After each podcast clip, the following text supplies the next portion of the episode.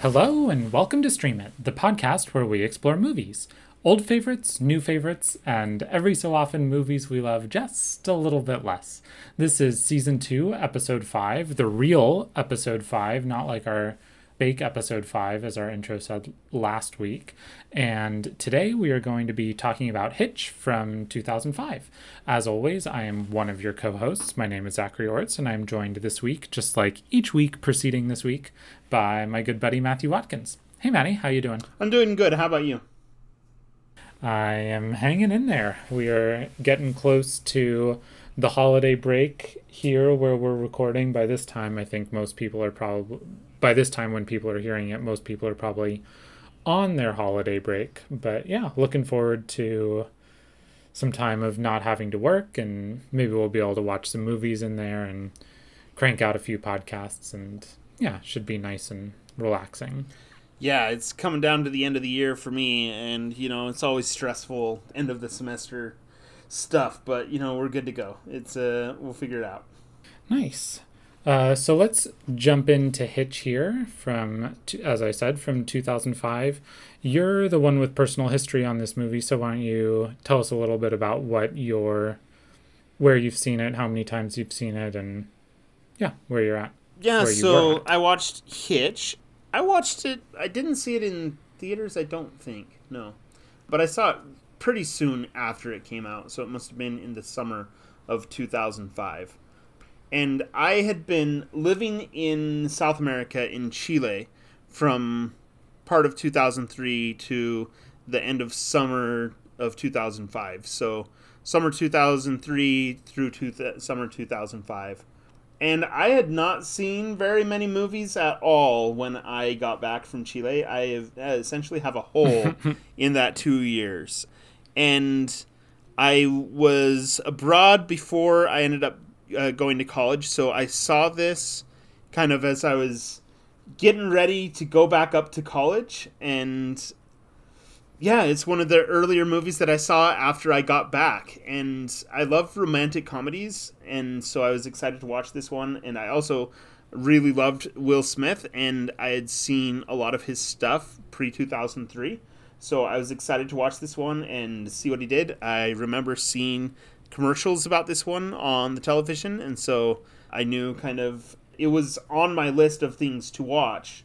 And I really enjoyed it when it came out, and I've since watched it. It's become one of these films that I know is not as good as maybe I enjoy it. I don't know if that makes sense. Yeah, of course it does. Um, yeah, I think we've all got those movies, and that's good. It's good to. I think it's important to be able to recognize that there's, there can be, and sometimes is a difference between things that are good or and in good meaning like well crafted or having a high level of craft and things that you enjoy. Yeah, for sure. And I think a big part of why I enjoyed this one so much is when I was in Chile, like I was living in another country, I was living in and I was speaking another language, and I wasn't really doing a ton of socializing at the time period. And so I was dating when I came back and doing those kinds of things and going to college and I don't know, trying to figure out life, a whole bunch of different things. And so the themes of this film really hit me in a sweet spot because of that. Like it really spoke mm. to me at the time period as I was trying to figure out, it, you know, a lot of the kinds of things that this movie is treating and trying to understand and like trying to understand yourself and all of those kinds of things. So I really liked it at the time period, and I've since gone and back and watched it several times, uh, probably like five or six times, and I just love it every time. And a lot of the things that are in this movie, I've just uh, held on to, like it's a movie that I quote a lot, mm-hmm. and I love it, and so I was excited to I was excited to talk about it, even though I know that you know it's not one that is generally seen as uh, this tremendous classic or anything like that.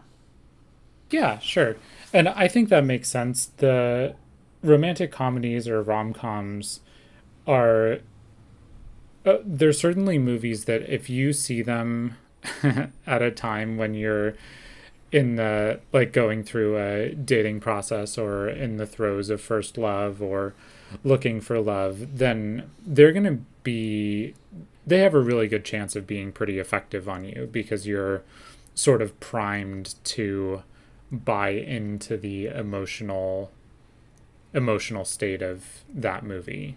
Yes, this is true. Though to be fair, I have liked romantic comedies at every point of my life. I just mm-hmm. love them. I love romantic comedies, and I should probably talk about that. I my one of my favorite romantic comedies growing up is You've Got Mail, and it's just I love that film so much, and it's the favorite mil- film of my mom and I to watch together. So we would watch that together all the time.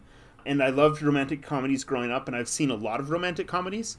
I love Nora Ephron comedies, especially You've Got Mail and uh, Joe versus the Volcano and Sleepless in Seattle, all the Tom, Tom Hanks, Meg Ryan ones. And I've seen a lot of other romantic comedies, and I love the genre, and I go out of my way to watch romantic comedies. And mm-hmm. I, I try to stay current. You know, there's always so many coming out, but I, I try to see a few every year. Uh, I've seen I think three or four romantic comedies this year, and none of them were very good, and I love them all. So uh, that's my standing on the genre. Cool. So my, I didn't really know anything about this movie going in. I knew that you liked it. I knew that. I'm pretty sure after we stopped recording last week, maybe it was on the podcast. I can't remember. You had said that this movie does a bit of a deconstruction of the magical Negro trope, or tries to flip that on, flip it on its head, and then even though I did not, I tried to, I was not able to quickly flip past the synopsis on HBO Max quickly enough. So I saw the phrase uh, that Will Smith played a date doctor. So that was all that I knew going in, which I guess meant that I expected there to be some sort of supernatural element to what Hitch was able to do. Oh no! Um, yeah, which I led you astray. Uh, I mean, I I don't know that you did, and I don't know that it affected. It, it becomes apparent within like the first thirty seconds of the movie that that's not what is going on. So I I don't think you primed me incorrectly. Okay. Or I mean you did, but I don't think my viewing was affected by it. Ooh, as an aside, I have been reprimanded that we have not been or maybe just me have not been precise enough when referring to HBO Max as HBO Max, and sometimes we've been a little lax and have referred to it as HBO, and there is a difference between HBO and HBO Max. So HBO is the channel, and anything that happens live on the channel on HBO Max is anything through the streaming service. Correct. Yeah. Which uh, I didn't know. So, so shout out to my buddy Evan for letting us know. Thanks, Evan. Yeah. Thanks for thanks for keeping us honest. Yep. All right, let's talk a little bit about where where this movie lands. Uh, so this came out in February of 2005, and of course, as we know, I guess we haven't really talked about it, but February is generally where movies that are it's sort of like a dead month for movies, right? Yes. It's where they put the movies that they don't expect to really do well because it's just in this void of not summer blockbusters and also not it's going to be very difficult for movies to compete for Oscars in that slot. Yes, it's generally, um, and the one exception to like where movies go to die is that uh, around the weekend uh, or around the week of Thanksgiving or not Thanksgiving, Valentine's Day, you'll typically similar have Thanksgiving. Yeah. yeah. similar to Thanksgiving. Around the time of Valentine's Day, you'll typically have a romantic comedy out, come out, and this one came out February 11th. So it's obvious they were targeting for Valentine's Day. That doesn't mean that they usually target good movies at Valentine's Day. Um, it's just, you know, you're trying to hit usually a romantic comedy right at the Valentine's Day time to try to kind of boost up your sales. It doesn't historically work very well that month is just a dead zone for the box office um, almost always. Well, it's just a little rough because it's sort of like who's the target who wants to go watch a rom com on Valentine's Day? Because generally, like, at least I don't know any couples who their Valentine's Day date is to go to a movie or to do a movie night. I'm sure they exist. If that's you, go ahead and write in and let us know. Uh, but most people, you know, they want to go out for dinner and then like have a have a nice night or do do something coupley. And then people who are uncoupled generally have a pretty strong disdain for Valentine's Day and our commercial commercial country that we live in trying to tell them that they need to be coupled and they're wrong for not being coupled. So it's sort of like, yeah, I don't, I don't know who's who the target demo is if you're trying to target a Valentine's Day release. Yeah. For your rom com. I don't know. I think possibly they're going for like folks that are a little bit lower income, and so when Valentine's Day rolls around, like the biggest thing they can splurge for is to go to a movie.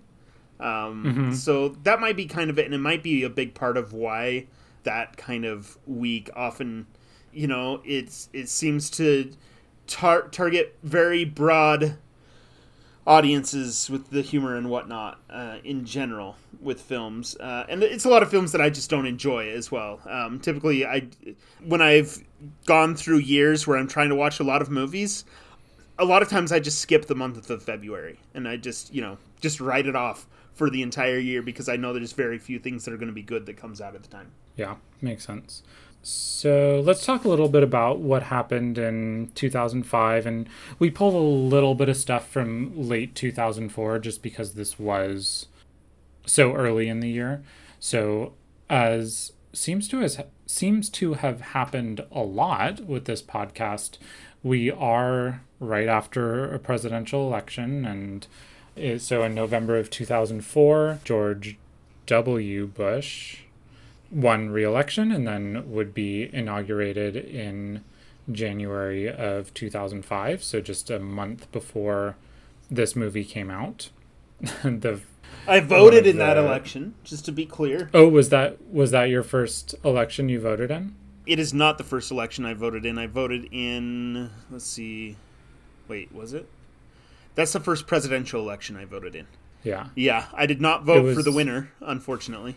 So, it was the last presidential election I did not vote in. Yeah. At least until I die or they decide Jews aren't allowed to vote anymore. Which, you know, who knows? Um It's a we might be wow, on that this track. podcast went to a dark went to a dark place already, huh? Yeah, we need we need something to cheer us up, uh, like a romantic comedy. Ooh, uh, well, I do have something really good that happened in October of 2004, which is that the curse of the Bambino was finally broken. The Red Sox finally won the World Series, and they did so after rallying against the Yankees in the championship series after they went down three games to zero. And then, for the first time ever in a seven game series in Major League Baseball, I think it has happened one more time since, but I didn't actually look it up. Um, the yeah, so the first time ever they came back and swept the final four games to win that series, and then went on to break a what 1925 yeah nearly 90 year old curse. Yep. so was the trade in 25 i don't remember. Sometime around then. Sometime in the early 20s early to mid twenties, uh, and then so. Hmm? Yeah, good for the Red Sox. That that was remarkable for them, and everybody wanted it so badly. And then uh, you know afterwards, uh, no one liked the Red Sox anymore, unfortunately. So well, then we all realized like, okay, the curse is broken. Oh wait, we hate Boston sports fans. Boston sports fans are really obnoxious, and you know it takes almost a century of not winning the World Series for people to root for you, but then poof, it's all gone. it's all gone instantly. Um, apologize, apologies to any Boston uh, sports fans. Uh, not too much apologies, I, slight apologies. I don't think the apologies are necessary because I think Boston sports fans wear it as a badge of honor. You're probably right. I, I think they know, understand, and relish the fact that other other sports fans don't don't care for them. Fair enough. In August of 2004, so right just before that, Google went public, which we only mentioned because there is a relatively prominent Google sighting in this movie. Yes, it's he looks up his date on Google, and they specifically talk about googling their dates. So it's a pretty big deal. Very important. Got to Google your dates. And then I'll just run down a few a few big things that popped out to me from 2005. In February, Avatar: The Last Airbender premiered. In March, the first episode of the New Who, the Doctor Who reboot, aired. And then this was kind of mind blowing to me. In April, the first ever YouTube video is uploaded.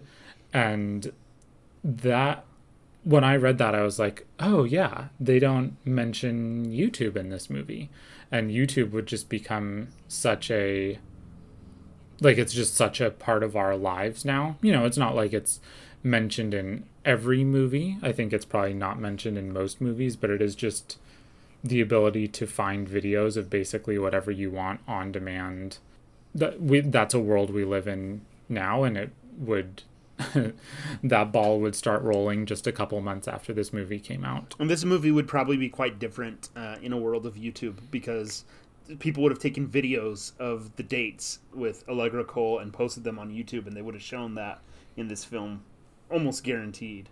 Yep, that's that's a great point. Which means that this must have been not too long after you know the Super Bowl fiasco where Justin Timberlake uh, ripped off Janet Jackson's shirt because that's why YouTube was created the creator couldn't find videos of that and see Janet Jackson's exposed breasts, so he made a whole site for it. Yep. Yeah. yeah. Good call. Just the just the year before. So 2004 was the the infamous costume wardrobe malfunction. That was the verbiage they used. Yes, the wardrobe mal- malfunction. And then in August of 2005 was Hurricane Katrina, and then November of that year, Xbox 360 was released. Big day, big day. yeah, that's a big one. All right, so that's that's the year of this movie. Do you have anything else you want to say about the time period there? This is our first movie that's really in a in a world that's still reeling from 9/11 and a world that's still dealing with the aftermath of 9/11 it it still hasn't really become like an afterthought i feel like it probably can't become an afterthought until until Barack Obama is elected in 2008 but it doesn't it didn't feel like it was hanging over the movie to me even though it was almost all shot on location in New York yeah, I, there's a few things that stood out to me. Like there's a scene where they go to Ellis Island and um, you know the when they shot this you couldn't go to the statue of liberty so uh, it made me think of that. And they would have been shooting this in 2003 and 2004 so mm-hmm. Uh, probably it was a lot more on their mind shooting it than even when it came out.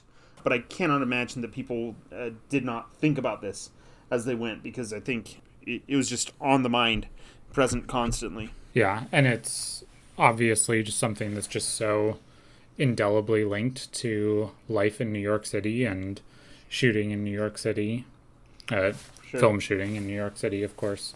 That yeah, it's just hard hard not to think about. Yeah.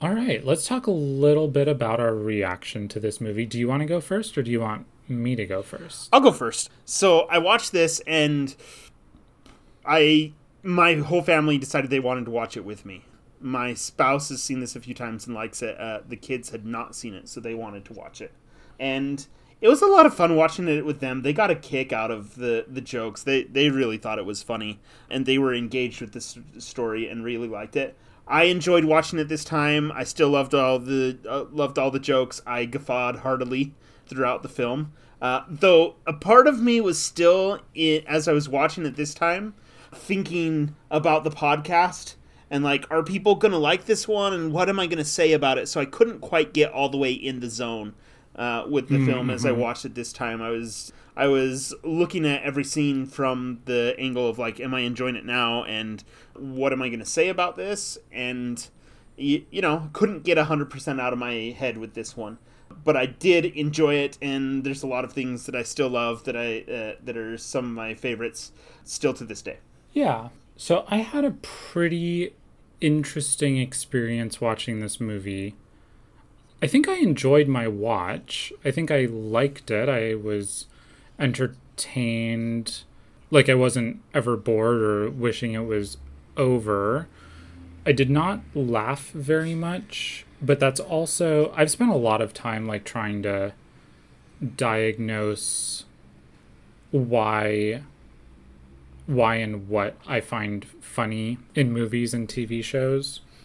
And this movie really kind of made because there are just not a lot of movies that I've seen that I just laugh at or that I think are uproariously funny outside of movies that have so like I laugh a lot at the Marvel movies, but I think that's sort of the same reason that I laugh a lot at a lot of the TV shows that I watch because I I think I need like some sort of comfort with the characters and the world that allows me to feel comfortable enough to like get that surprise and laugh at them. Because I was trying to think of other movies that I've laughed at very much and they just I, th- I think I just can't get into the world enough to laugh at them and so then I then I went down this little spiral of like, well, do I not like romantic comedies very much?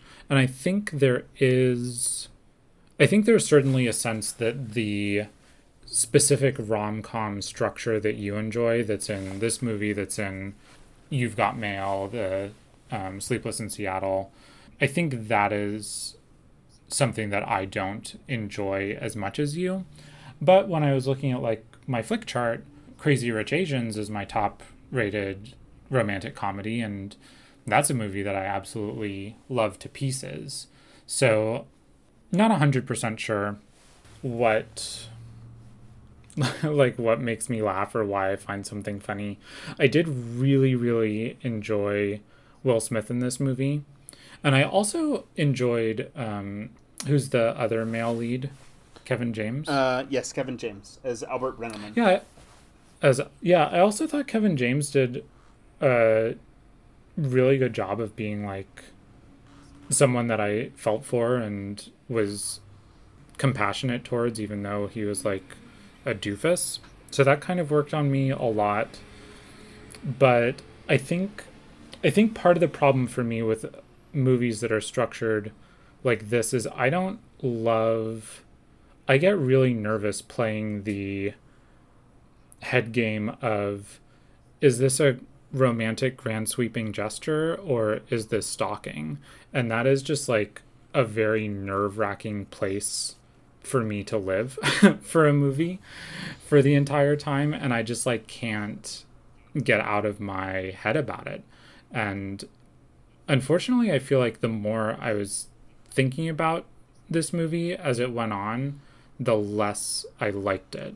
So I'm kind of interested to get into it with you and talk about some of the like places where I don't know if the movie was confused or if I I felt like the movie was confused and it easily could have been like I just didn't understand exactly where like I just didn't get it because I was too busy playing the stalker or romantic game in my head.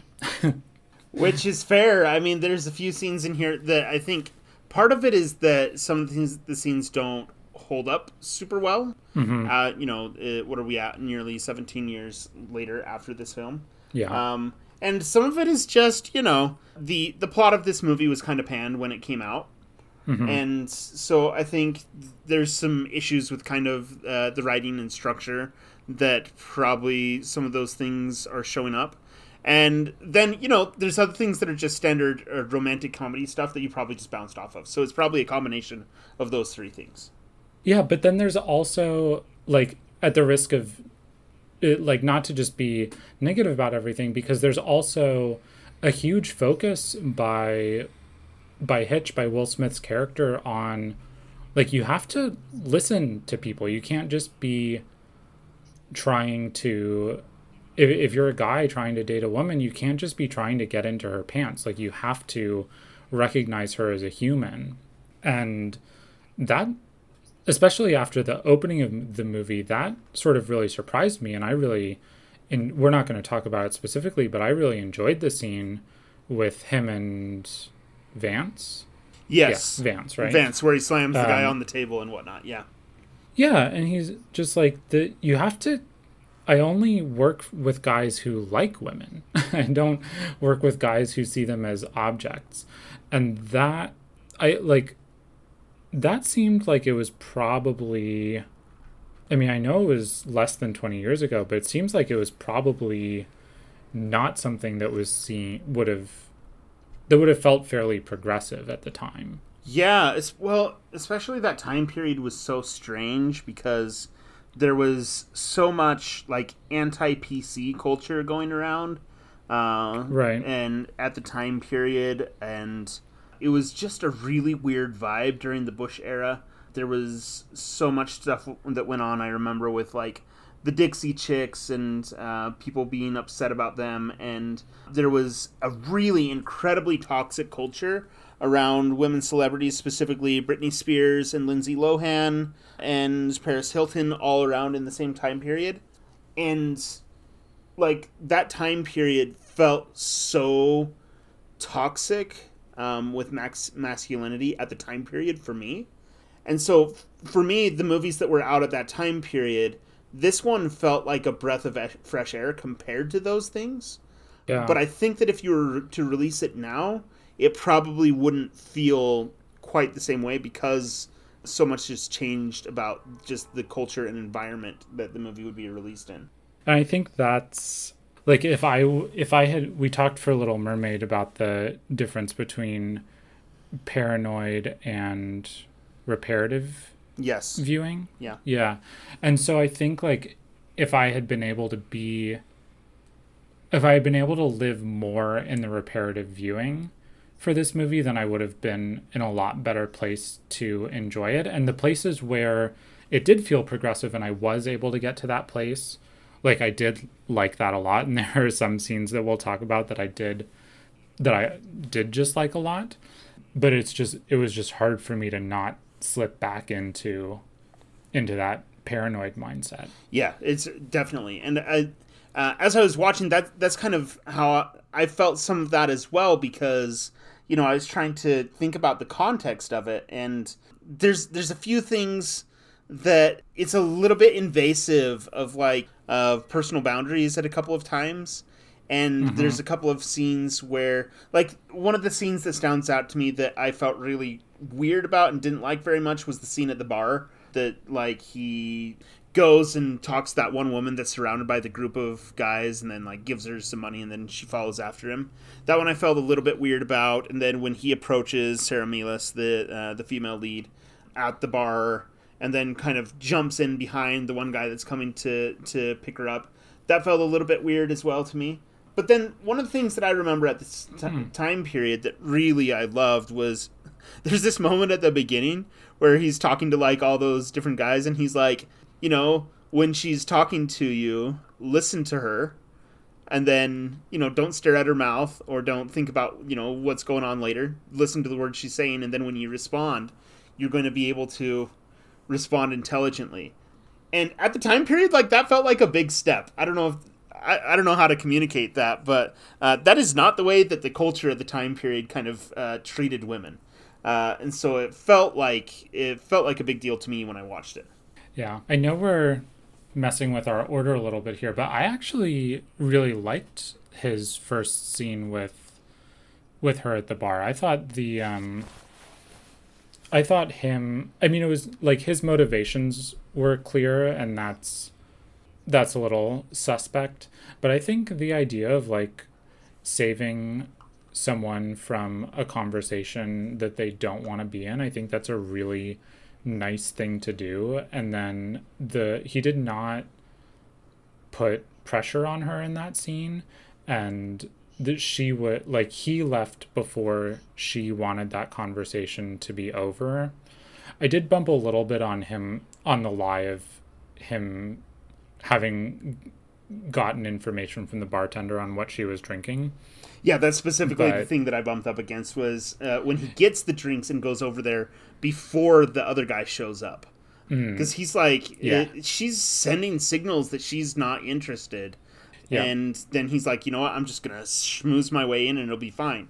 Uh, but then it gives us this, uh, in film terms, sometimes we call this like a kicking the dog moment where you have somebody that's so like, like cartoonishly evil that it's easy to put someone up next to them and make them look good.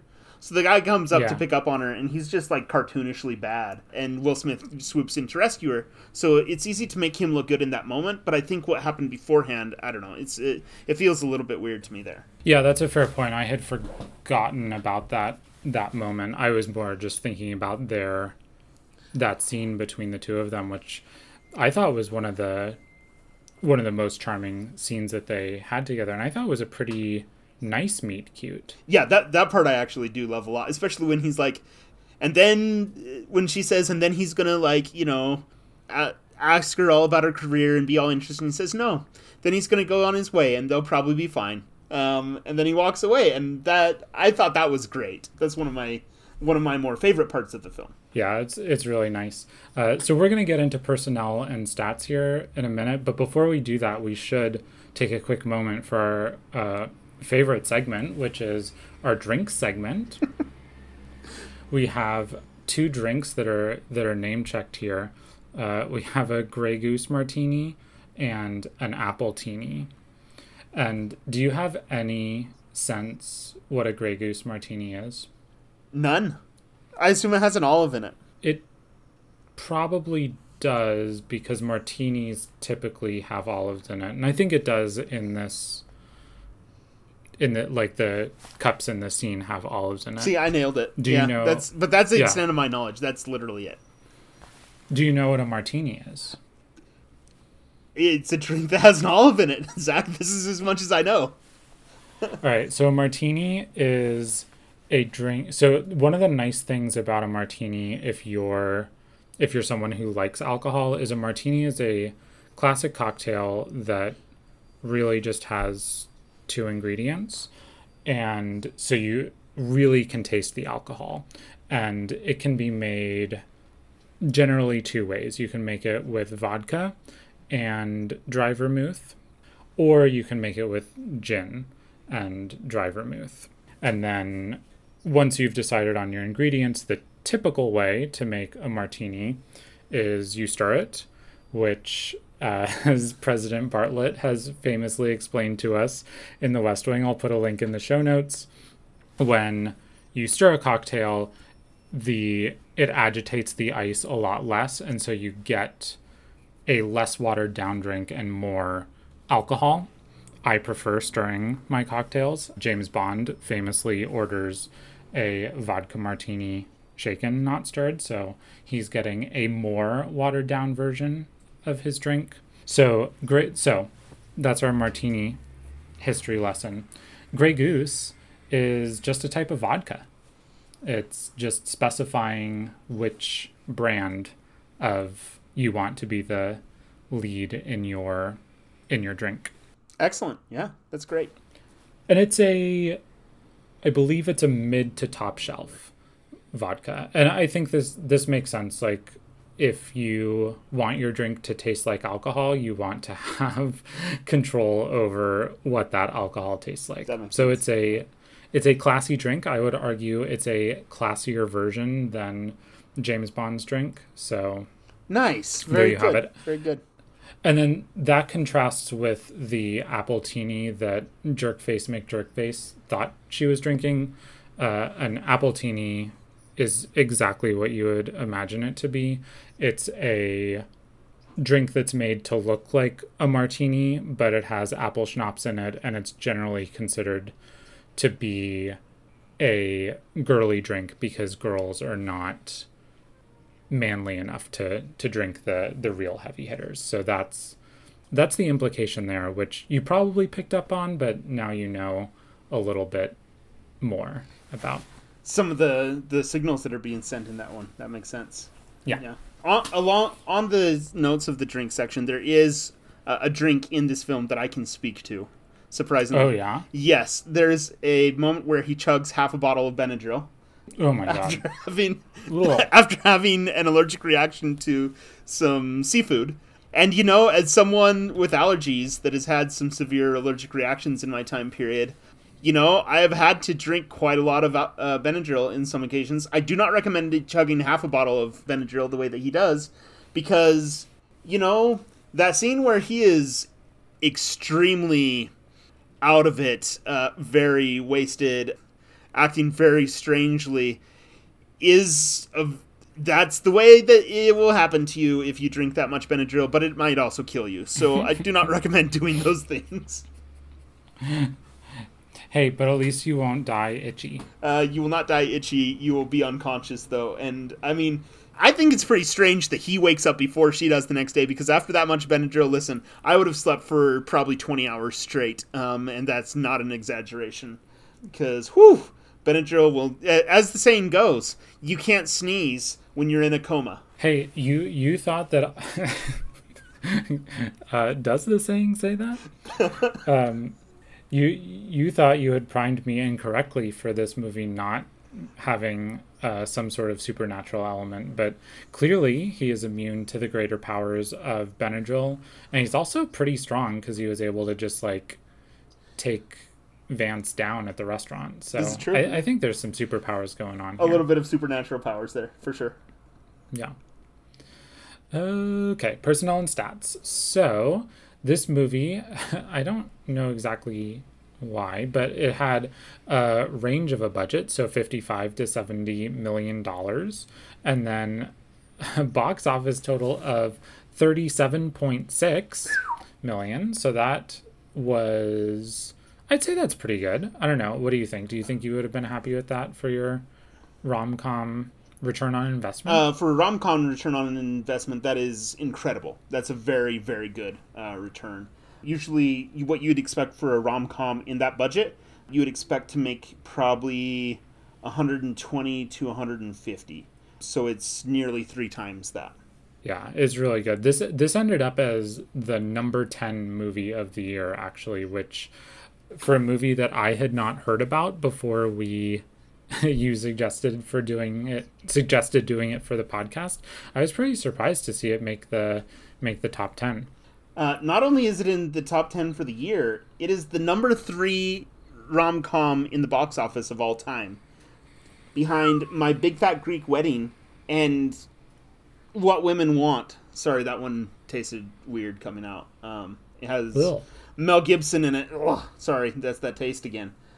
They But- could just watch Hitch. It tells you what they want. They just want you to listen. Yeah, exactly.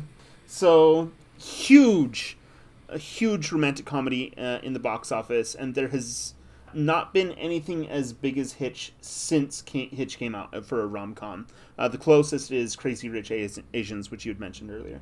Woot woot woot. Yeah, I love that movie. Really quickly, so the other movies that uh, that I wanted to mention that were in the top ten this year. So at number one we had Harry Potter and the Goblet of Fire. I believe that's the fourth one. At number two we had Star Wars three, and it is uncanny how many Star Wars years we have hit now. I think we hit Phantom Menace, we hit this one, we hit Star Wars in '77, and then we hit what was what was '80? Empire Strikes Return Back. of the Jedi. Empire Strikes Yeah. Back. Yeah, that makes sense. Mhm.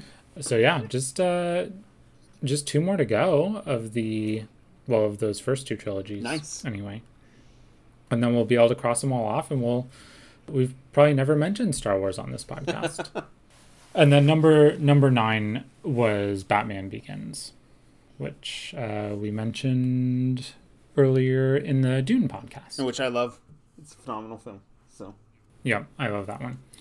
So one of the things that I wanted to talk about the so it is mentioned at the top of the movie. I think it's the first thing that the movie shows. So this is produced by Overbrook Entertainment and Overbrook Entertainment was a was is a film studio that's was headed by Will Smith and James Lassiter, and they, you know, Will Smith will.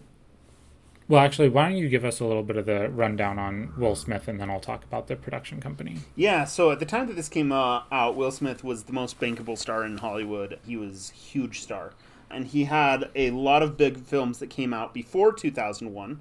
So some of the things that he did, he did the thing he's most famous for, The Fresh Prince of Bel Air, which was a phenomenal TV show, one of my favorite TV shows, and one of the most beloved TV shows ever. And that opening sequence, the the title song, is you know people put a lot of effort into memorizing that title song.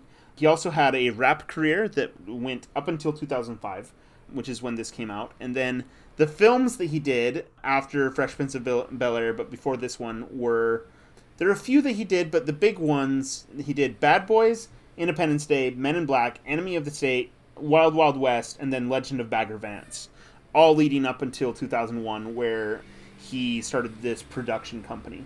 And that is a lot of. Some of those films are very good. Some of those films are extremely bad. All of those films were major box office successes and like tremendous box office successes.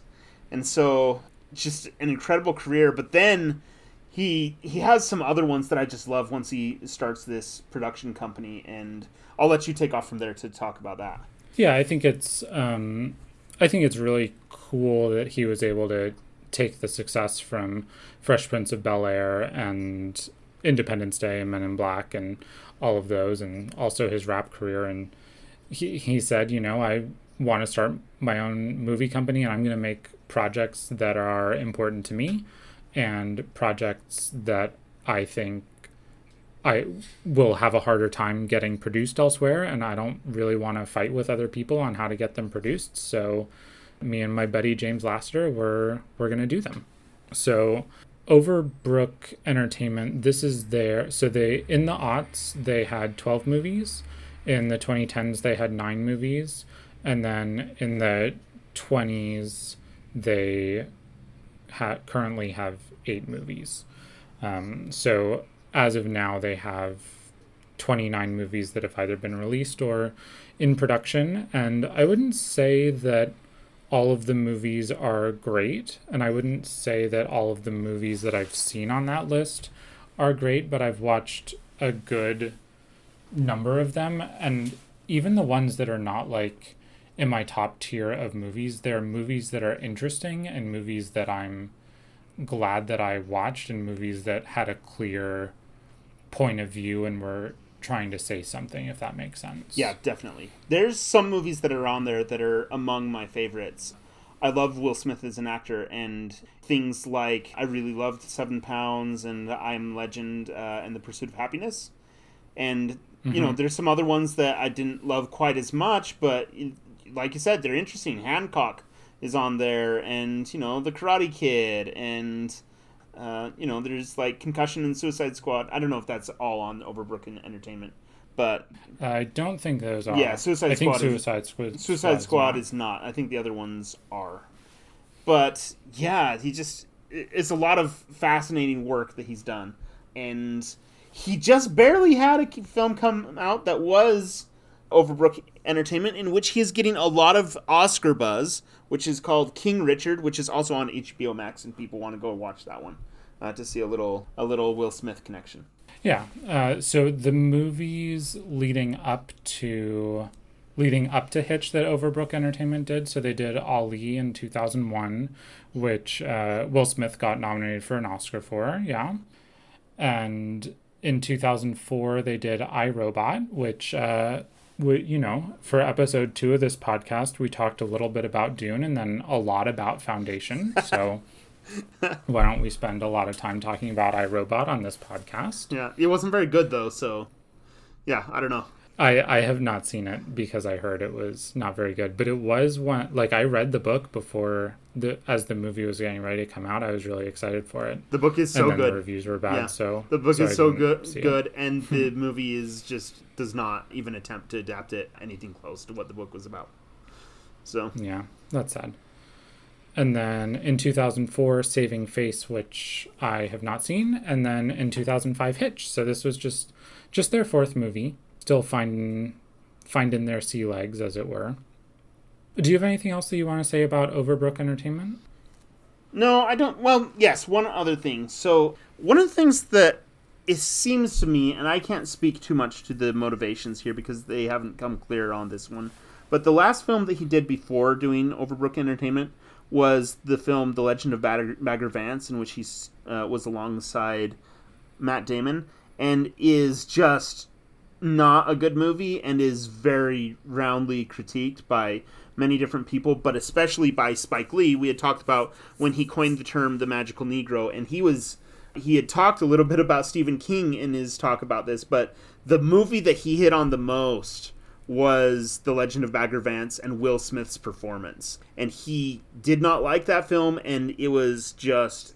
Uh, his performance was critiqued so much in that film. Um, and one of the things that you see from the films that they started up afterwards is it seems like they're consciously trying to pick things that are going to represent black people specifically in a better light than what Will Smith w- was in in The Legend of Bagger Vance. And it seems to me like he, a big part of starting this production company was to control the kinds of roles that he was getting and do things that he actually believed in a lot more. Mm. Yeah, great. Do stuff you believe in, especially if you have the money and the professional capital to, to do it. I think that's great. And then the only last thing, small thing, is that for the Academy Award that year, he went up against Denzel Washington in Training Day, and you know uh, he had a great performance in Ali, and you're just not going to beat Denzel Washington in Training Day. That was an amazing performance, an all timer. So, too bad for him, I guess. So. too bad. Uh, how how will he ever put put food on his plate? for sure. And then, really quickly, I did want to mention Kevin James, who uh, is in this movie. And the only reason I wanted to mention him is because I was a little surprised when I was looking at his IMDb that this was only his first movie with a lead role. It was only his second feature film. He was extremely well known by this point because he had done, I don't know, like 200, maybe 300 episodes of King of Queens and Everybody Loves Raymond at this point. But he he really hadn't made it into into movies yet. So this uh, Will Smith took a chance on him, I guess. Yeah, and I think it paid off. I think Kevin James does a really good job in this film. I think he's lovable and you know, it's a he fits the role really well. Unfortunately, he falls into a hole of, you know, very lowbrow campy films, especially with the Paul Blart Mall Cop franchise. Not too long after this, which is, and you don't see Kevin James too much in films anymore. But I did like this one, his first his first major film outing. Yeah, I think it's a little easy to underrate his performance in this movie and some of it I think is probably on the writing but I think that kind of character could easily come off as kind of gross and schlubby but I don't like there were maybe a couple moments where I felt that way about his character in this movie but mostly I just felt like he was pretty lovable and even though he was tricking Allegra into going out with him I still was rooting for him which yeah, I, th- I think that speaks a lot to his affability and charisma in this movie. I agree. Allegra helps too because she's clearly into him, which is nice. Yes, yeah, I like her performance too. I think she's great. So, yeah. Do you have anything else you want to say in this section, or should we start talking about some scenes? Let's get to some scenes. All right. So our first scene is this trip to Ellis Island, or their first date. And before we talk about this, let's talk a little bit about the scene that precedes this one, which is the. So we'll put this all together. So we started with their meet cute in the bar, which we talked about, and I really liked that interaction. The the walkie-talkie at work though was that was a Oof. big, big, big, big turn off for me. Yeah, yeah, me too. On this one, just yeah. Um, the I mean, fortunately, it works out. Like her coworkers are all great and nice. I do not know if you can hear the wind or not, but it is just going absolutely ballistic outside. I'm sorry. There's a. It's a twister. Um. What was I saying? You're talking about the walkie talkies. Oh yeah, fortunately like her coworkers are cool with all of this, but I did not believe that the personality that they had set up for her would have not been 100% mortified to be having this conversation over essentially speakerphone. Yeah, and the the other thing it, doesn't seem like she's comfortable with it from my perspective and in a lot of ways it feels like by using the walkie talkies and delivering it and making such a big spectacle of it, he's kind of forcing her into into this date that she's not really wanting to go on. Uh, so Mm-hmm. I I I've bounced off that one pretty hard as well. Yeah. So then we get to the actual date where they're gonna show up at the at the jet skis, and a lo- the, uh, I feel like this scene just kind of runs the gamut for me of the movie. I think the jet ski stuff is really nice. I think planning something for someone, I think that's I think that's cute. I think that can be cute either way, regardless of gender. I think people generally like to be surprised as long as it's a nice surprise. So if someone's going to plan something for you that's new and exciting and maybe you haven't done before, I think that's really nice. Waking up at 7 a.m. for a lot of people, maybe not so nice, but uh, jet skis are fun and uh, yeah, I think I think it I think it's a nice date idea. Then the jet skis die, and there's a there's this scene where he's like, ah, my jet ski died. Come on, take me on yours, and then let me drive. Which the I I still don't really know, even on rewatch, whether we're supposed to think the jet ski really died or whether this is an act. Uh, on- it is the the jet ski really died. I, I think I can speak to that It- pretty confidently. Yeah, Um, okay. Yeah. And then he kicks her while he's trying to get onto the jet ski. And so the question that I have for you is what is the story that this movie is trying to tell about our protagonist Hitch's character development? So, one option that I had considered was he's really good at helping other guys find love, he's really good at giving them advice and telling them what to do, but he's unable to take his own advice. And so the suaveness that he's able to teach other guys, he thinks he has, but he actually does not have.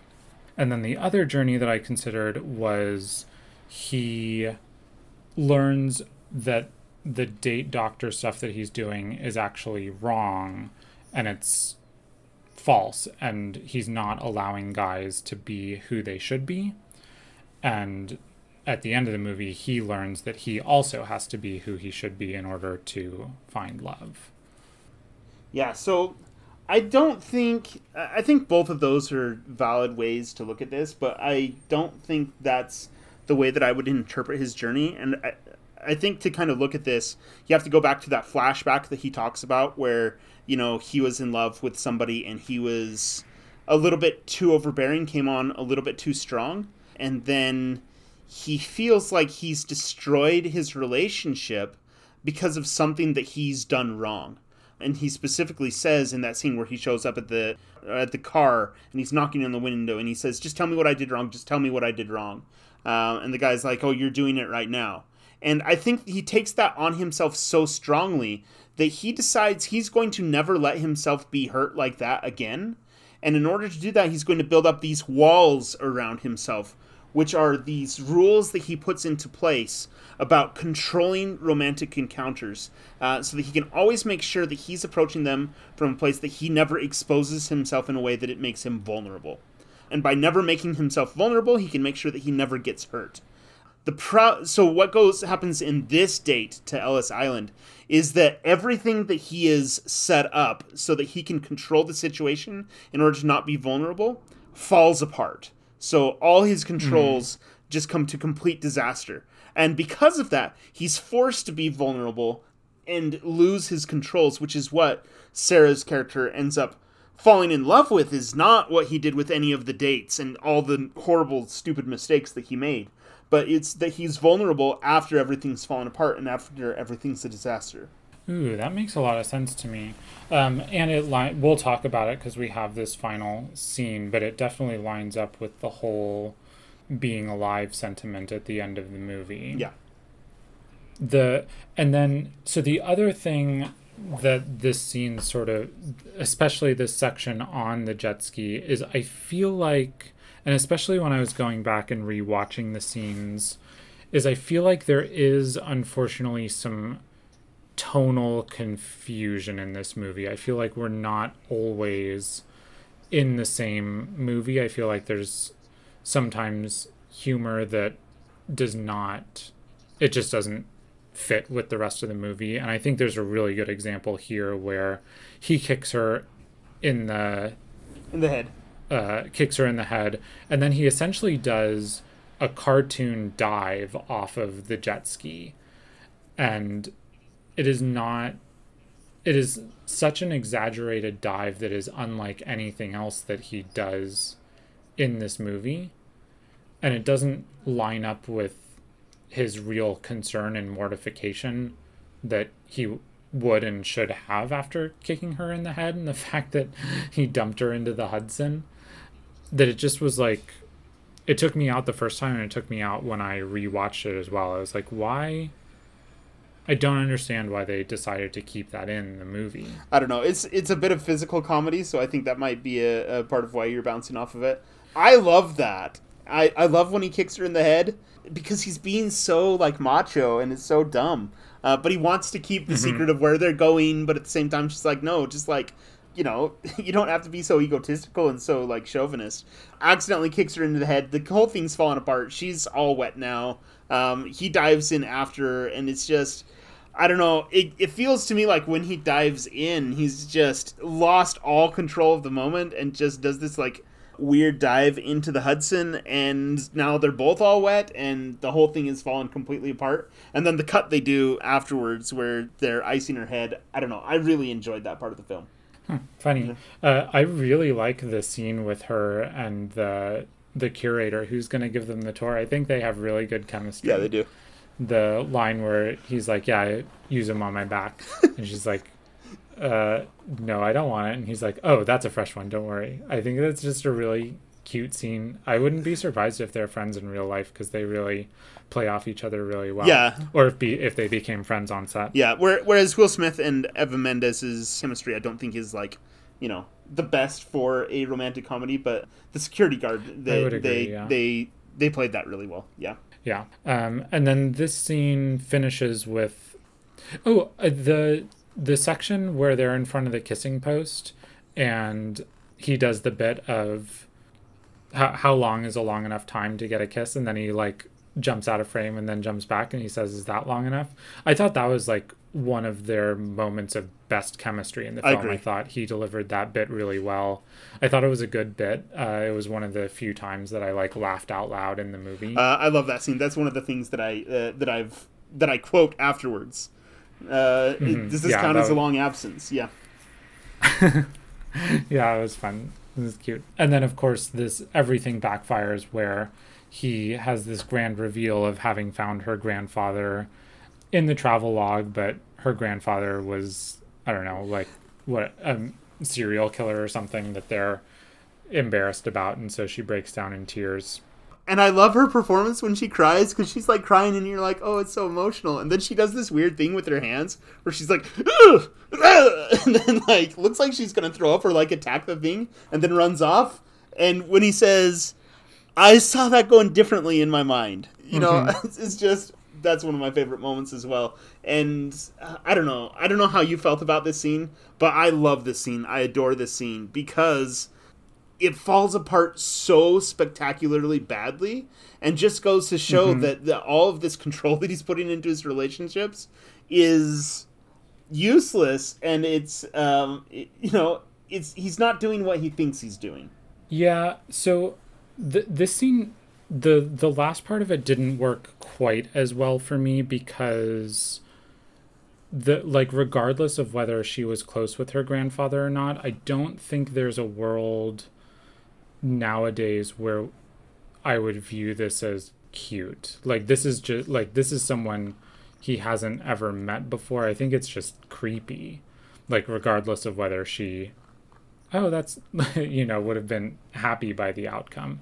Um so I I was in I was in full blown paranoid view stalker stalker stalker at this point. Yeah, and I yes, I it definitely is. And I I kind of so what I like about it is that he's put all this work in and it's he's trying to control the situation and it doesn't work and completely backfires. It doesn't yeah. work, yeah. So I like the complete failure of the philosophy.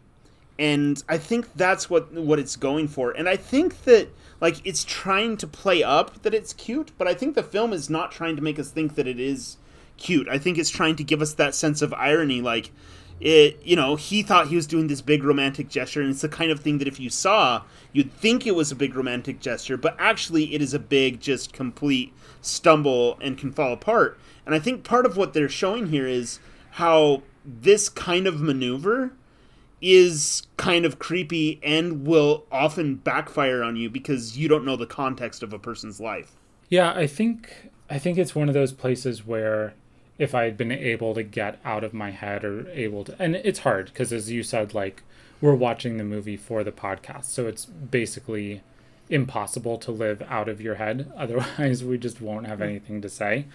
Then I probably would have been able to find this moment a little a little better or find his journey the the journey that you were able to outline for me. It's, it's possible. I've also seen it a bunch more times, and so when I see this scene, I have the benefit of knowing where he's going. Yeah. So that might be part of it too. Do you have anything else you want to say about this scene? That's it for that scene for me. All right, let's move on to the next scene, which is yours. Yes, my favorite scene of the film. This is where Will Smith, with his Alex Hitch character, is setting up uh, uh, Kevin James, Albert Brenneman, on a date with Allegra Cole, and they are going to some kind of fashion show. I can't remember, or an art show. Maybe it was an art gallery. I can't remember exactly. I think it's an art gallery for uh, Maggie. Yes, I can't remember some kind of show of some kind, uh, Maggie's show, and so they're setting up this date. And what I like about this scene, you have this thing where they're kind of explaining what he's going to do, and then it cuts to him doing it at the date, uh, and it cuts back and forth between the different advice that Hitch is giving him. So he gives him advice like that he needs to she, he needs to show that he can be her escort and like be with her and not be intimidated by all her famous friends and to shake their hands and then like show that he has something to to give. Uh, he gives the advice that the first date is all about maggie the best friend because uh, the best friend has to sign off on all relationships and so uh, to put a, a lot of effort into impressing the best friend. And then they get to the part where he they're going to have to dance. And so he explains you know he's he says I, i've got dancing covered. This is the one area i don't need advice on. And he plays some music for him says well i gotta be a i gotta be thorough so show me the dance moves you got. And goes into these just ridiculous dance moves. The q-tip uh, tossing the pizza and all of these different ridiculous dance moves that he does and they're so bad and Will Smith comes over and just kind of slaps and you know, says, "Don't ever do that again." Uh, gentle slap, and he teaches him how to dance this, you know, very controlled, very safe dance that he teaches him. But my favorite thing of the scene is that when he gets into the actual dancing, and he's there with Allegra Cole, and all the photographers are there. As soon as, as soon as she turns her back, he goes out into all those crazy dance moves once again until she turns around, and he's back to the little safe dance. And the photographers catch him, and uh, I, I don't know. That's the scene. I love it. Yeah, I mean, this is probably like the A number one movie why this movie didn't work for me because, I mean, the listeners might not know. You you know you came to came to our wedding. Uh, I'm strictly anti dance, and this movie is very pro looking like an idiot while you dance and that is just not a message that I can abide. I don't think that's I don't think that's safe for the children. gotcha. Yeah. I mean, I uh, I love the way that this movie goes about this though because it portrays this of like the control of the dance and you don't want to look stupid and so just do this this is your home you do this very gentle dance. But it just really encourages the self-expression and letting yourself go and i don't know. I really love that about this film. Yeah no i'm being tongue in cheek obviously but also not tongue in cheek in the sense that like this it like it it's hard intellectually it's hard to disagree with that message people should be themselves and should be able to let themselves go but because i'm like messed up in my head that message does not resonate with me with dancing because i'm just like why why would you want to look like an idiot like that's that is not that is not a safe or happy place for me and so even though i recognize that's ridiculous yeah. and know that that's wrong it is not like my brain won't let me enjoy that if that makes yeah, sense. it totally it's it, me. it totally I'm, does. I'm the broken one. Yeah. Uh, it totally makes sense. And uh, for me i love dancing. And i love dancing even in public. And you know but it's tricky navigating the social norms of dancing. And that's one of the things that mm-hmm. i love about this one because and i think that's kind of what you're getting at though is that people do so badly at navigating the social norms of dancing that you know from a from an expected value point of view there's just basically no value in dancing because you're going to make yourself look dumb so often and so much of the time that it's just a risk that's usually not not worth taking from the perspective of like social capital or any of those things. I like doing it anyway. Yeah. Uh, it seems mortifying to me. I don't. A lot of people do. I yeah. I'll, d- I'll dance for my students at school. I get up and dance. I'm the teacher, and you know I'll dance. I'll you know uh, turn on some music and dance, and they think it's hilarious. And sometimes they'll even uh, make TikTok videos of me dancing poorly, and you know post them online and whatever. I don't mind it.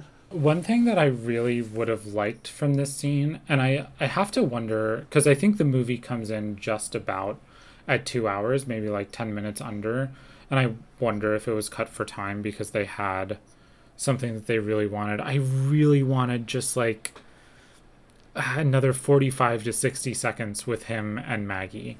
Yes, I, I like I just needed like because especially because he put his foot in his mouth by assuming Maggie was a woman.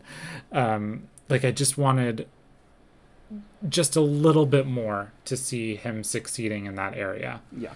Um, and this isn't. I, I think that would have been really nice. Yeah, and this is another thing that from the time period I think stood out a little bit more because having so there are four four gay characters with names that have major interactions with the main characters in this in this film. You could call them four gay best friends. At the time period, that's a lot. And FGBF. Yeah, it's and nowadays you wouldn't look at that as being so you wouldn't look at the, that as being as being particularly progressive. Like you'd want some some lgbt main characters.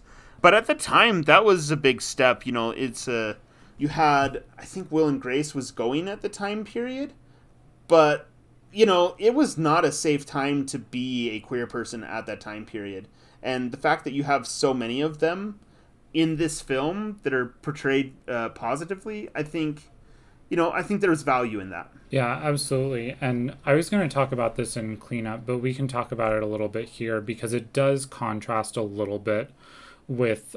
I think this is a very standard style scene for the early 2000s, early to mid 2000s, but it does contrast a little bit with the scene where Hitch is uh, counseling Kevin James on the kiss. Yeah.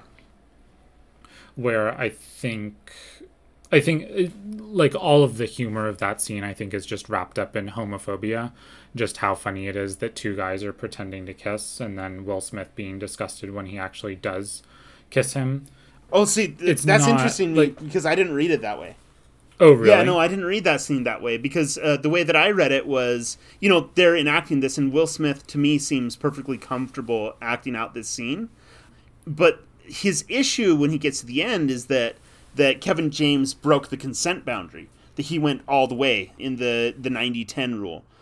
And mm. so so for me the way that I read this scene and the w- way that I saw it at the time and every time that I've ever seen it is not that it's wrapped up in homo actually I've seen it as pretty um, pretty queer friendly from my perspective.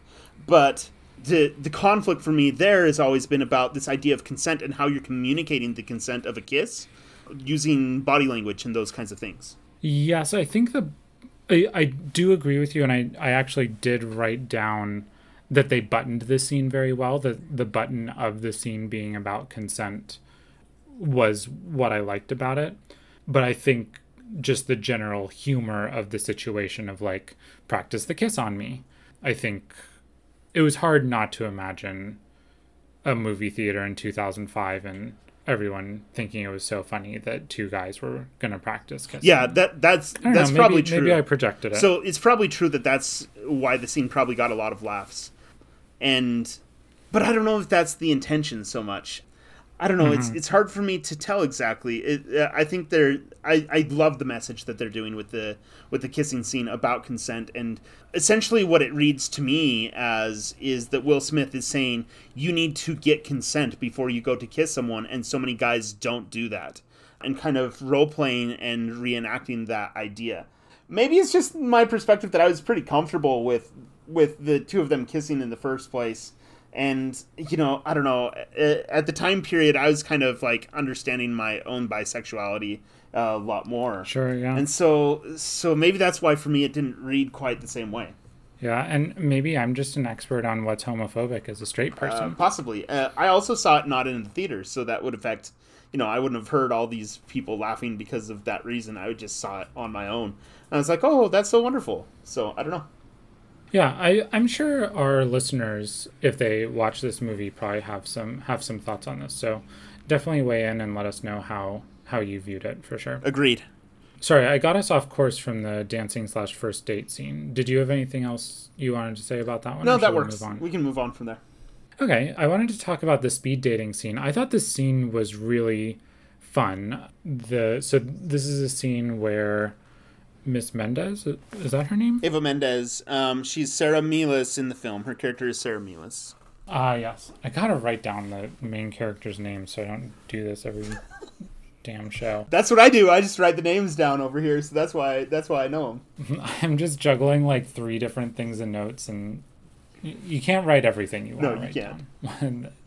um, so she goes with her friend to a to a speed dating place, and the they're doing their little speed dates and uh, there's actually some nice cameos here.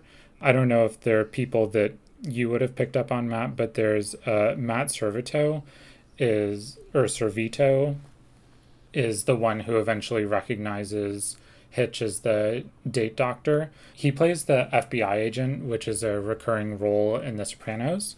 Uh, so that was kind of fun to see him see him pop up here. At this point, Soprano, like he would have been pretty famous, or Sopranos was pretty big at this point, and he would have been in a lot of episodes. So it was somewhat surprising to see him in such a small role for this movie.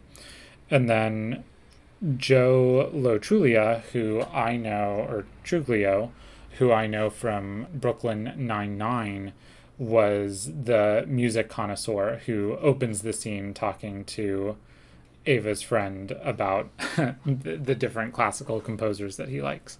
So that was kind of fun to see them. And this was, of course, long before Brooklyn Nine Nine would have started. So he he would not have been a household name by this point, I don't think. Uh, I do love that uh, when he's explaining the different music to her, and she's just like, "Oh, okay, yeah."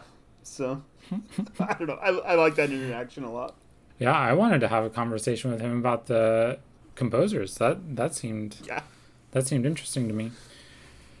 So there's some there's some interest like cameos aside, there's some interesting stuff in this scene. So Hitch comes and breaks breaks up the party and essentially sits down and confronts Eva and the basically says, "Hey, you ruined you ruined my job."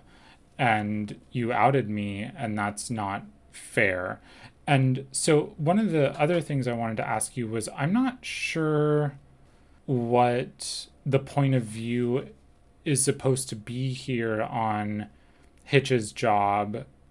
Because there's a part of me that's like, this scene makes a pretty strong case. Hitch makes a pretty strong case of, like, guys need need this, and at the end he says, "Look at this as an example of why I exist because you can't get out of your own way," which seemed like a pretty damning thing for him to say. And I couldn't tell, even on the rewatch, if this was something that we're supposed to think is like a message of the movie or if it's supposed to be something that he's saying in anger that he doesn't mean and is clearly wrong and is going to cause him to reconsider his business. Because I think they're both like personally I think they're both pretty terrible. Both of their professions the gossip columnist and as we talked about there are some part parts of the the way Hitch works that I really like. And, you know, if he's teaching someone to be more confident about himself or teaching someone just to listen more and view women as people and think about them as human, I think that's really good. But when you're staging dogs escaping from elevators and yeah, uh, that's having for me. That's like one of the worst ones where he pretends to be. I also find it hilarious when he does that thing at the beginning and pretends to be hit by the car. But it's one of the one of the most egregious examples because it's just an outright blatant falsehood and lie. Uh, yeah. yeah. So. So so what do you what do you think the point of view is supposed to be on on these and what Hitch says at the end of this. I think you're supposed to think that they're both a little bit right and both a little bit wrong. And I think this mm-hmm. because it's a standard scene in a romantic comedy where you have uh, the characters where there has been some kind of conflict that breaks them up, and then they're going to like discuss some of the themes and have a fight ab- about it and not agree at the end of it, uh, but then have a revelation later on that kind of clarifies it and put settles both characters into an area where, where they can reconcile the differences and that's a very standard scene across r- romantic comedies. So I, I think you're expecting this scene to do that, and I think the formula kind of sets it up that way. Because one yeah. of the important things about romantic comedies is, is that it one of the tricks is that you it's a dual protagonist whenever you're doing a good romantic comedy, uh, and you want you want right. to be following both characters and feel empathy for them and see their perspective and go along with that, and you also want them to make the strongest case for their perspective uh, in both accounts. And you have to have them get into a conflict at some point where the the two perspectives clash with each other in order to have the satisfying resolution where both of the two perspectives kind of become aligned later on. And so I think that's what this scene is trying to do. I don't think it's 100% successful. I agree with you that there's some lines in there that that don't quite quite land for me. But I do I do think it's important that he's trying to make the strongest case for his side of the argument that he can at the moment. Yeah, and I think in retrospect, I think you kind of are supposed to agree with his point of view here because he doesn't she ends up reconciling for her stuff where she um like her growth is she goes and she she apologizes to him and then he rejects her. And then we'll talk about his growth in a in a minute but I don't think he really I don't I think his growth is kind of separate from the professional growth. And then you also have the moment where the friend basically does a little a little leading for the audience where she's like yeah, I think he's right. yeah, she specifically says, I kind of believe him. And, yeah. Uh, which is, I think the point of that part is more that the, uh, where he's saying that Albert Brenneman is a good guy and he didn't work with Vance. And I think that's what she means by I believe him. Mm. Yeah, but I also think that the the argument the film is making is not 100% sure of the argument at that moment and it doesn't really land for me until later on when he has the conversation with Allegra Cole on the boat, and I think that's where it gets wrapped up. Um, and I think they could have foreshadowed that or leaned into that a little bit better, but I don't think they 100% uh, understood the message they were trying to tell, to be perfectly honest. Okay, yeah, that makes sense. That sort of lines up with with what I was thinking.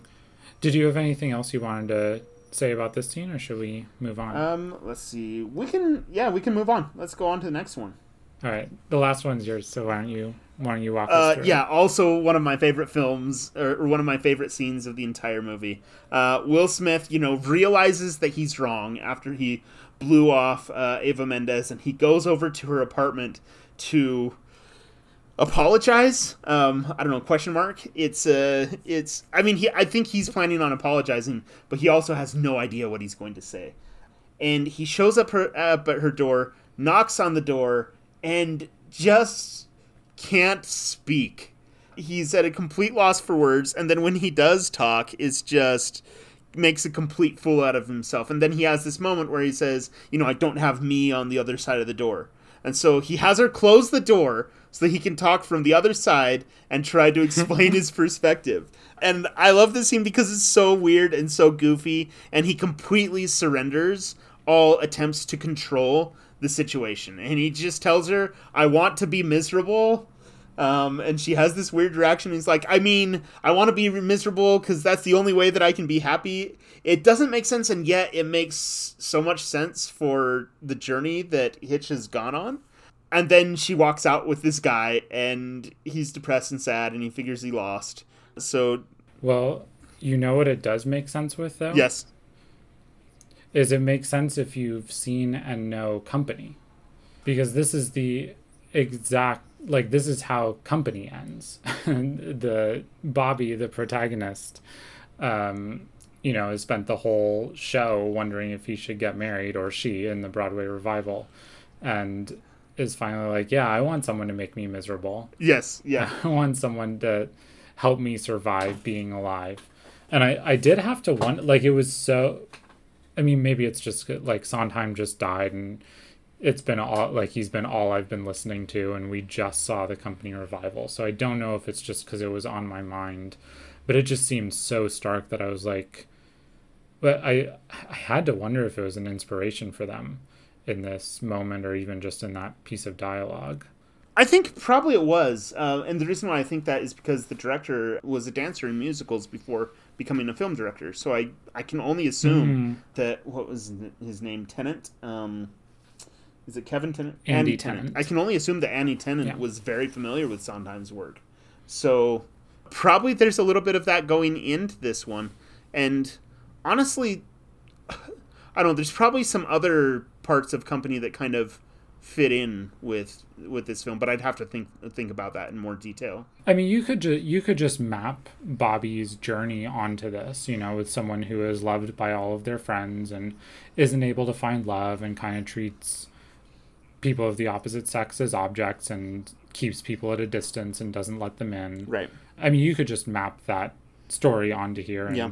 Company's a little more vignette based, but there's a lot of vignette aspects to this movie, especially as you're following Hitch and all of his clients. And it's also pretty easy to imagine that there were more clients in the movie that would have given it a more vignette feel originally that ended up getting cut just to Yeah. streamline everything or for length. Yeah, I agree. I agree. It's a that's that's interesting. I I think there's there's got to be a connection there. Regardless, he she leaves with this guy and he decides no, he's going to chase after her anyways and he's not going to give up on love and he goes and jumps on top of the car, falls off of the car and then gives his speech where, you know, he talks about how we're falling and we're just hoping that someone will be there to catch us and bears his soul to her and then you find out that the guy was her brother-in-law uh, and they were going out to meet her sister you know to as they were leaving after their brief stay at her apartment. So How fortuitous. yeah per- perfect timing. Though it is lampshaded earlier in the film.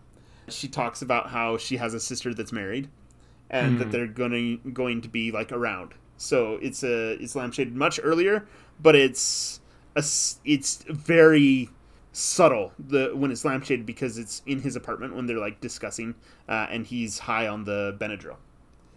So yeah. Yeah, probably unsurprisingly to you, the the first half of this scene I adored. The everything you said with the um door and him sort of having a breakdown and talking to himself and I don't have me on the other side of that door. Uh, very charming. Really let Will Smith show off uh, some of his some of his chops with his you know quick switches and whatnot. Second half of this scene where he jumps on the car, yeah, I'm back into full full stalker mode. I'm like, Yeah. oh no, Yeah. you can't, you cannot do that. And I don't know what to tell you That about that because it's just that's just romantic comedy structure like 101. It is It the is, chase yeah. after the the love interest to like give the final speech to bare your soul. The, I mean, every romantic comedy you ever watch is going to have essentially this scene. It's the "you complete me" scene. It's the uh, scene where you know in the wedding singer he runs onto the plane and sings to her. Um, I don't know. It's uh, it's over and over and over again. I feel it's been a long time since I watched The Wedding Singer, but d- I feel like that one, like he's not doing it amidst her saying no, which is the the reason this car sequence is so like she's literally saying no and he jumps on the car, you know, like Well, uh, uh, she's saying like, no, don't jump on the car, but I don't think she's saying not to. Like, I think, I think that she's wanting him to like chase her. I don't know if that makes sense. I mean she clearly like in the world of the movie she clearly does because But he has no way to know that. she Yeah. and we i don't think we re- like other than you know we know it's a romantic comedy and we're we know the structure of these things yeah i don't know Yeah. yeah i mean movie movie wise i guess the ends justify the beans so i guess we're fine there but Yeah, I don't know. It's I get what you're saying, but I think it's a, a critique of romantic comedies in general and not this specific movie. I don't know if that makes sense because because it's it does just a sense. common yeah it's it's such a common trope it's difficult to do a romantic comedy that doesn't have this and if you do then you're kind of subverting the genre.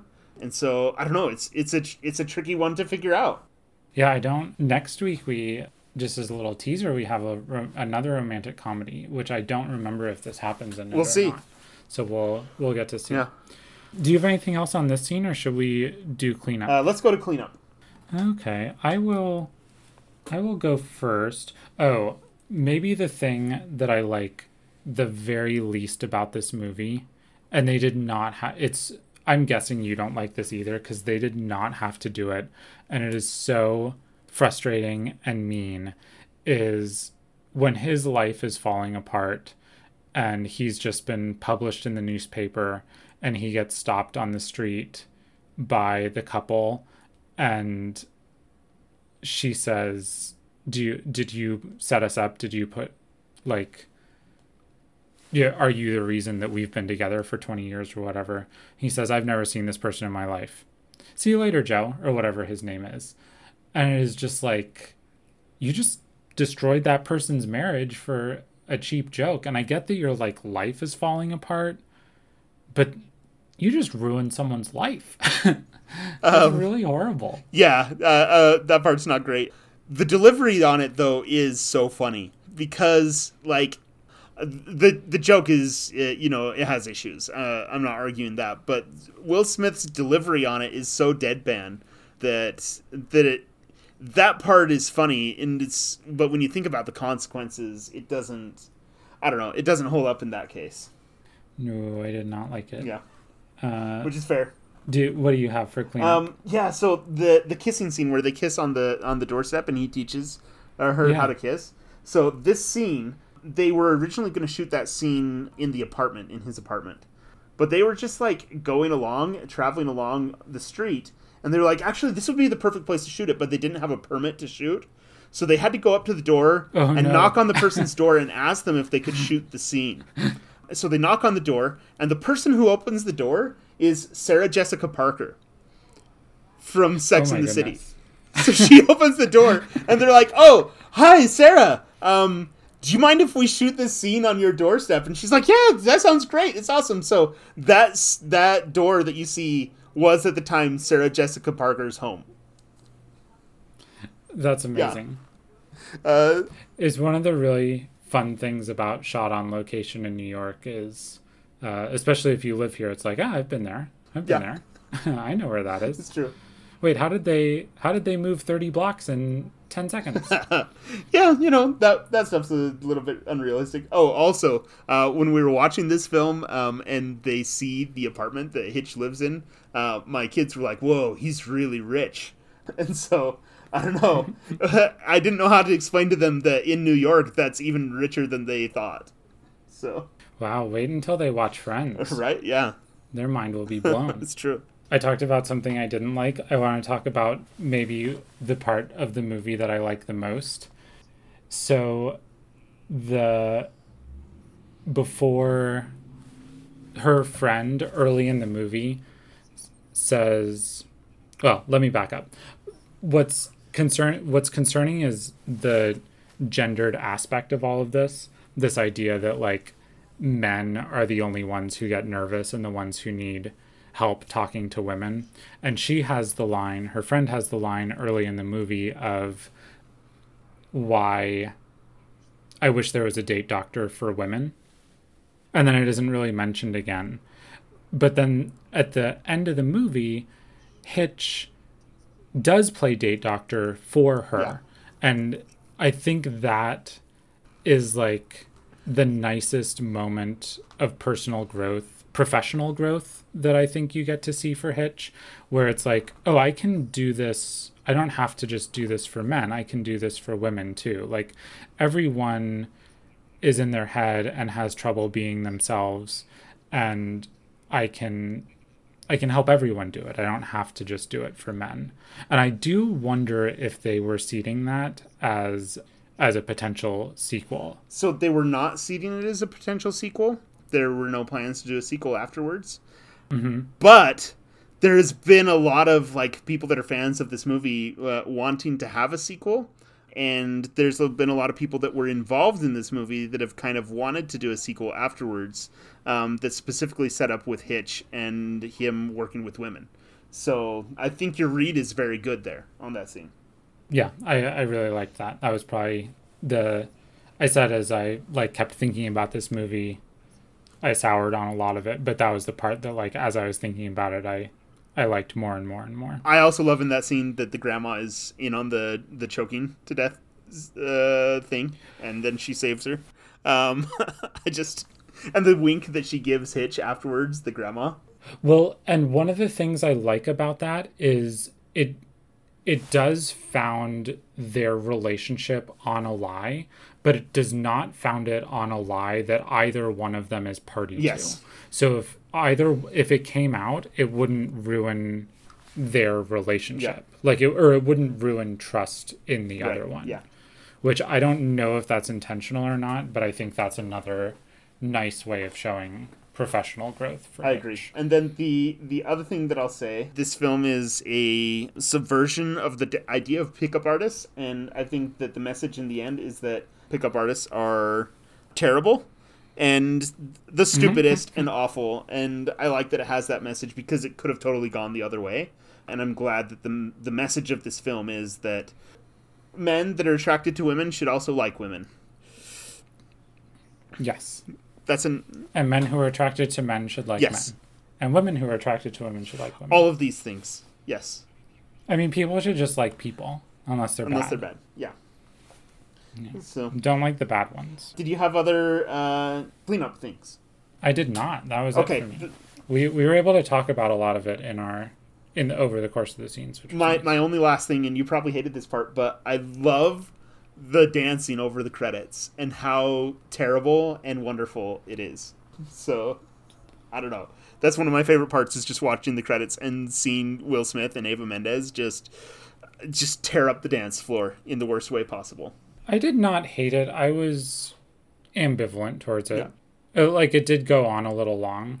And I was like, "Is this over yet?" But it wasn't like, yeah, I didn't didn't hate it, but it it was not. It is not physical comedy that is made for me. Yes. So Uh, and I just wanted more. So, so yeah. That's it. That's all maybe got. there are outtakes. Uh, there probably are somewhere. I don't know. It's hard to find uh, behind the scenes stuff material for this film. All right, so that will do it for Hitch. Thanks as always for hanging out with us. There was a lot of times we asked for feedback in this episode, so if you want to hit us up, you can find me on Twitter at Zvazda, Z V A Z D A, and you can find Matt at O R A M W O R A Y M W. And if you want to write us something longer than a tweet, or if you just don't want the world to see all of the smart things that you're saying, you can shoot us an email at podcaststreamit at gmail.com. Podcaststreamit, no underscores, no periods, no nothing. And uh, you'll be able to talk to us there. We would love to hear from you. And yeah, you know, we love talking about these movies, so we'd love to talk about them with more people.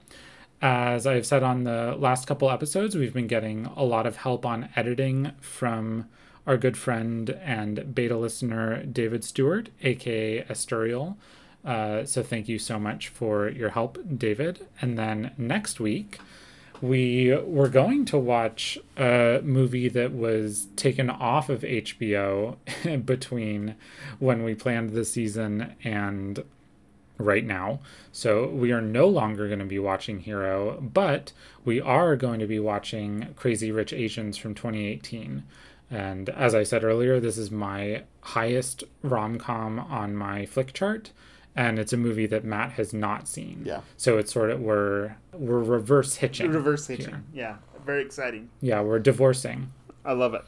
Uh, I'm very excited for this one. Yeah, I, th- I think it'll be fun. You said it's something that's been on your to be watched list Since it came out, yes. um, I just couldn't get to the theaters to watch it, and then uh, just too many things on my to be watched list, so I'm glad to have an excuse to see it.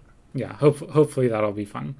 So that'll be next week. And do you have a closing question? I do. Uh, so there is a scene in this film where Hitch goes, you know, to this uh, to this date that he doesn't know anything about, and they go to a food rave where he tries a bunch of food and has a terrible allergic reaction, and he blows up, you know, in comical proportions. So my question here is, what is your worst food experience that you've had?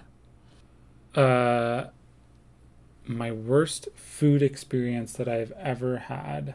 And you know, if there's something particularly trauma traumatic that's you know just trauma, you don't have to share it. But if if there's something comical and you know good, you could do that. Uh, I think so. It's the only time I can really remember getting like food poisoning as an adult. And I had, I was working on Catch Me If You Can in New York City, and I went to, I had a couple days off, and I went to visit my grandparents out in Pennsylvania. And I just got like we went out to dinner I think to a diner and I got such horrible food poisoning and I could not like I I missed I was mortified you know I was music intern. This was a big deal to be working on a Broadway show or you know helping on a Broadway show. I wasn't getting paid. Uh, but I like I couldn't move without vomiting and so there was no way I was going to get on a bus, much less be in rehearsal. And so I was mortified. I had to email my, um, you know, the guy I was reporting to and just be like, I'm so sick. I cannot make it in. And so I missed, yeah, I missed a day of rehearsal on the Broadway show that I was working on. And uh, Mary and I had just had been on our like first date Oh, jeez. Or I guess it was I guess it wasn't even a date at that point. But yeah, we and had plans to get dinner again and had to had to move it because my my tummy was too unwell. Oh no! So Yeah, I'm glad. I'm glad it worked out in the end. Um, apparently, that's the secret to romance is a terrible uh, food poisoning episode. yeah. Yeah. What about Uh, my worst food experience. This is when I was living in Chile, and uh, I had I ate a lot of things that I had not tried before, um, and some of them were delicious and wonderful. But the one that I did not like was boiled pig skin, and it's where you, where Ew. you take the skin of the pig and then you boil it, and that's pretty much it. Um, it is extremely tough, extremely chewy, and tastes terrible. So you bite into it, and it's I it like squirts juices into your mouth as you're chewing, um, and then it tastes really bad. Like it has a very strong taste, and you have to chew it for a long time in order to finish it. Oh, brutal. Um, it was it's also not kosher. Uh, it is not, no. And it was the hardest thing I have ever tried. And I was a guest at someone's house, so I didn't want to be offensive and not eat it. So I just sat and worked on this for like 40 minutes, this meal. And in just absolute torture the entire time. Uh, and uh-huh. it was so miserable and so awful and yeah, that was a, I, whew, that was a bad one. Um, every other eating experience I've had since then has been a pleasure compare in comparison. And after that experience, I just when I have a weird food experience, I would just compare it to that in my mind, and I'm like, oh, it's not that bad. Uh, and so I'll just eat pretty much anything since then. Um, and pretty much nothing bothers me because I just it's not as bad as boiled boiled pig pig skin. Ooh, yeah, sounds sounds. Yeah, horrid. it was gross. So my question for you, so Hitch has a relatively disastrous first date uh, with with this woman that he ends up falling in love with, and you know we've talked about our spouses on this podcast. You know we're both happily married. You've been happily married for uh, somewhat longer than me, but a few years. What uh, what is the worst? What is the moment in your dating time that you look back on, or the date that you went on that you look back on that you're like, wow, I'm glad, I'm glad we got through that because I would not have expected this to end in marriage at that point. Um. So okay, so I know the answer to this question, but also uh, I haven't really had a bad date with uh, with my spouse. So um, there's there's no date in there that answers this question. But the day that we met, um, I had accidentally found myself uh, dating two people at the same time, um, and accidentally. Was, okay, this was okay. accident. It was completely accidental. So what had happened is I was dating someone, and then we had a a conversation to define the relationship, and they said that they wanted to see other people, and I said, well, that breaks my heart, but you know. Um, uh, that's if that's what you want, then that's what we'll do. So uh, what I didn't understand is that the the conversation was actually that they wanted to see other people, but not for me to see other people. So uh, I started dating someone else. Oh. Yes, um, thinking, okay, well, I guess you know this relationship is over, so I'm gonna go. I'm gonna go see what else is out there in the world. So I started dating somebody else, um, and then this new person that I was dating was showing in her class her new boyfriend and was like, uh, "Let me show you some pictures," and showed pictures. And the girl that I was previously dating happened to be in the same class and saw those pictures and was like, "Wait, that's my boyfriend." Oh no! Yes, and so and so it was a complete disaster. Uh, and I got, you know, the the other girl broke up with me, and I was like, no, you have to understand. Let me explain. Uh, and it did not go over so well. And then, um, you know, there was like, I don't know, it was such a complete disaster, and I, I was like. You said we were seeing other people, so I was seeing other people. Like this is we had this communication. So I don't know. It was all this terrible stuff, and it was on the day of a choir concert at at college. So like we were performing, and in between, like backstage, this is drama was going on because I had choir with with the one girl. So so all of this drama was going on, and it ended, and I was like, my life is in shambles. All my relationships are destroyed. Uh, what am I gonna do? And then I just like there was uh, you know Lori was sitting over there across the way, and I just went over and sat down and I said, "Hi, how are you? I'm having a rough night," and that's how we met. So, yeah. Wow. so, so that is my answer uh, to that question. Uh, that's pretty good. I think that's better than mine, although mine is also pretty bananas. So, Mary and I had started had started dating, and then I had a summer gig and I went off to Alaska for four months. And then when I came back, I was working at Syracuse. Mary was living in New York City. I had gotten a job up in Syracuse. and Mary came up to visit me for the first time in Syracuse. And I borrowed the head of the theater's car, my boss, the guy who employed me, uh, to go pick Mary up. And when I got in the car, it was like 10 mile like 10 miles left on the gas tank for that in in his car.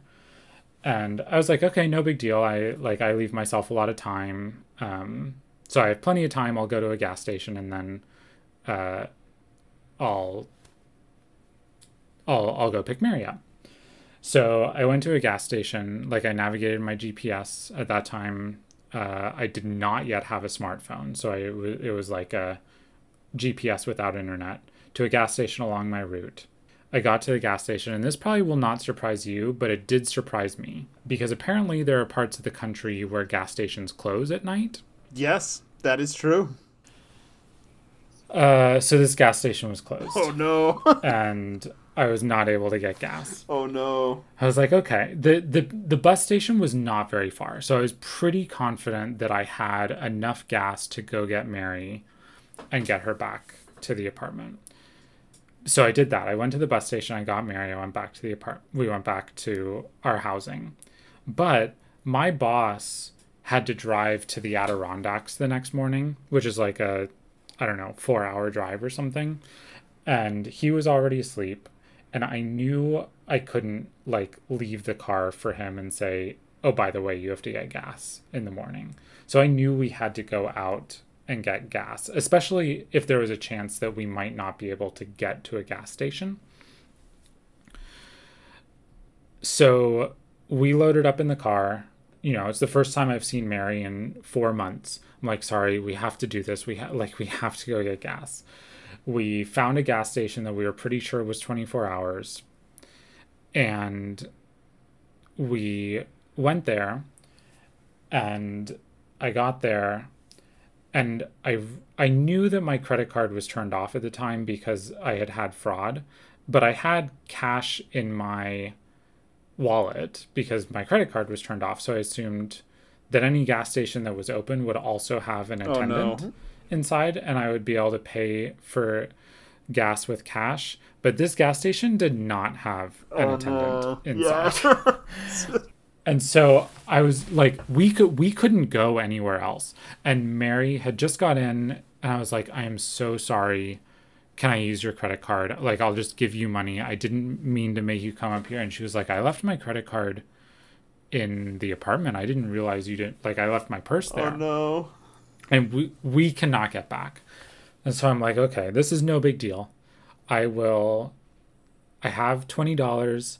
I will just ask someone if I can give them $20 for $15 worth of cash, no problem. First guy I go up to, giant SUV, tripped out SUV. I say, Hey, I'm so sorry, my credit card is turned off. I just need a little gas. Can I give you $20 for $15 worth of gas? I swear to you, this guy turns to me and he says, Do you have any PCP? I said, I'm sorry, what? PCP. Do you have any PCP? And I was like, no, I do not. Do you have any cocaine? Oh my gosh. No, no, I do not. And he was like, well, do you have any drugs? I said, no, I do not have any drugs. He said, well, then we cannot do business. and I was like, oh my gosh. Okay. Oh dear. I backed away. You know, here's this woman, this young woman that I'm very interested in. I have taken her to somewhere in the middle of the night. We are going to get stranded. This guy is yelling to me about drugs. And then behind us, this young, like, hotshot, probably like 19 years old, sport car comes driving up. I'm like, he's in there with his girlfriend. Go up, same story. Hi, I'm so sorry. My credit card is turned off. Can I give you twenty dollars for fifteen dollars worth of gas? And it, it he does not understand. He's like, why don't you just buy the gas? I was like, I don't have a credit card. He was like, so you want to give me twenty dollars for fifteen dollars worth of gas? I say yes. He says, okay, we can do that. Yeah, that's fine. Do you have a box cutter? What? I said, what? What? Do you have a box cutter? And I said, No, I do not have a box cutter. And he's like, Because there is this thing hanging off of my tire, and I cannot get it off, and I can hear it rattling around and hitting my car. I'm like, I'll look for a box cutter, but I don't think I do. He was like, Okay, if you have one, man, that would be so great. That would just be so great. So I'm like, Okay, I'll look for the box cutter.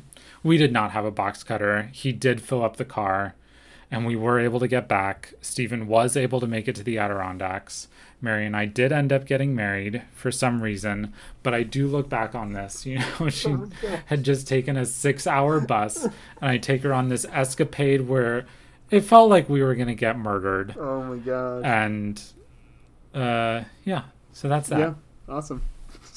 Sorry, that was a long It's a story. good story, that though. was not the question I was planning on asking, and uh, I don't know.